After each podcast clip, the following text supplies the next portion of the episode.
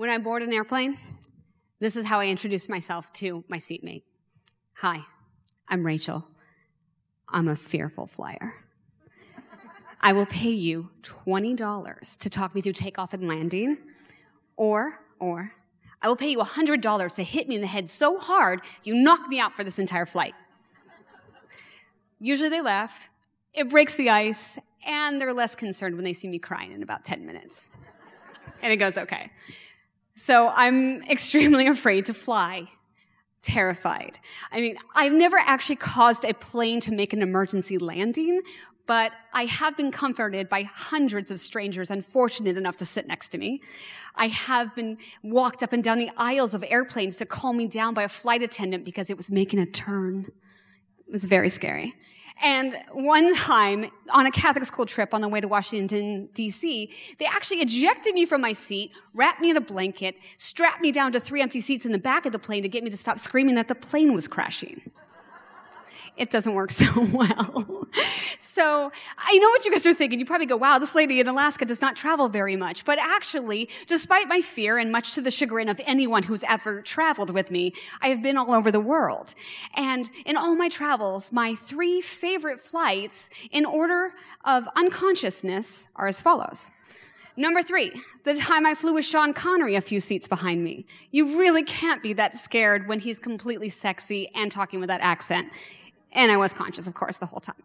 Uh, number two, the time Qantas accidentally gave me food poisoning. Because, I know, you think it sounds bad, but because you can't be that scared when seven hours are spent vomiting profusely. You just can't be scared. It's, it's true. Okay, number one, number one favorite flight ever. The time I accidentally combined, first and only time, combined liquor and sleeping pills. It was great. The hallucinations were wonderful. And when I boarded the plane, I passed out immediately and woke up in Seattle. Best flight ever. I don't remember it. I love it.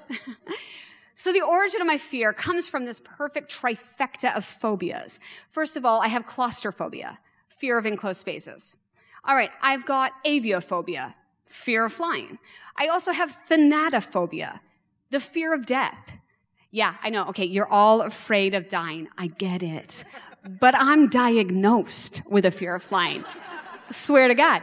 It's so bad. I had an existential crisis at the age of four, worrying about what was my purpose in life because in a few generations, my entire existence would be wiped off the planet. Four. Yeah. Okay. And then I was so afraid of dying, they actually removed me from the Catholic school class when we were doing our death and dying section in religion class. They didn't let me do it because I was too much of a mess. That's how afraid I am of dying.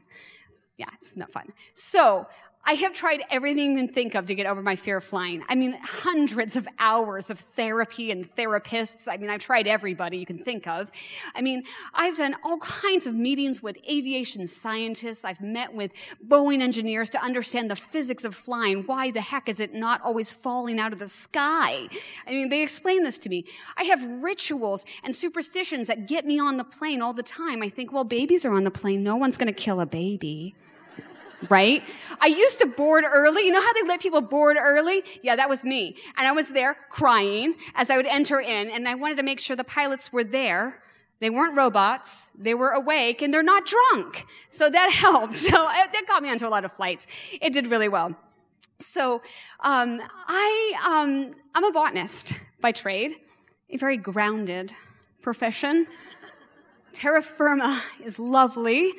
There's no reason to go in the air as a botanist. It goes, it's very nice. So I got a few years ago my dream job here in Alaska and I was like, oh, this is amazing. I'm going to be a botanist on a field team. I cannot wait. So I came up here and I get to the office and the first thing they say to me is, Rachel, we need to do some research on helicopter rotor time and rental fees.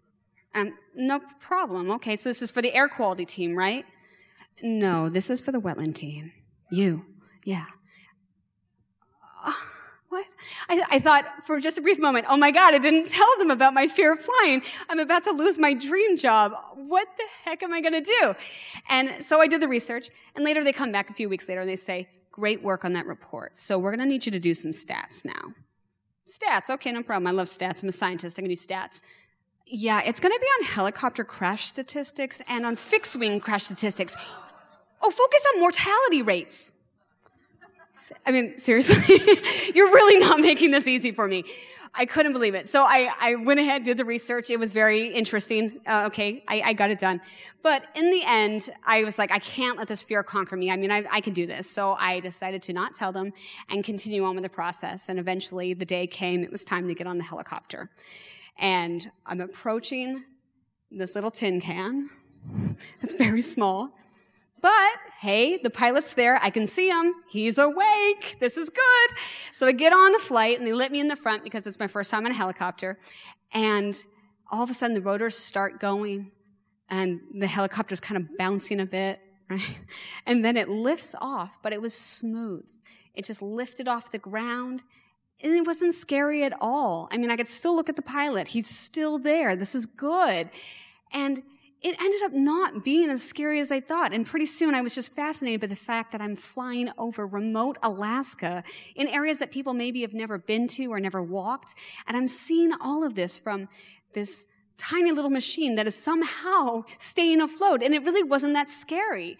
In the end, I mean, it became so pedestrian to fly to these different locations that I was reading the newspaper sometimes in the helicopter. And you look out and go, oh, moose, bear eh, you know, it wasn't a big deal anymore. I wasn't scared. I was so proud of myself.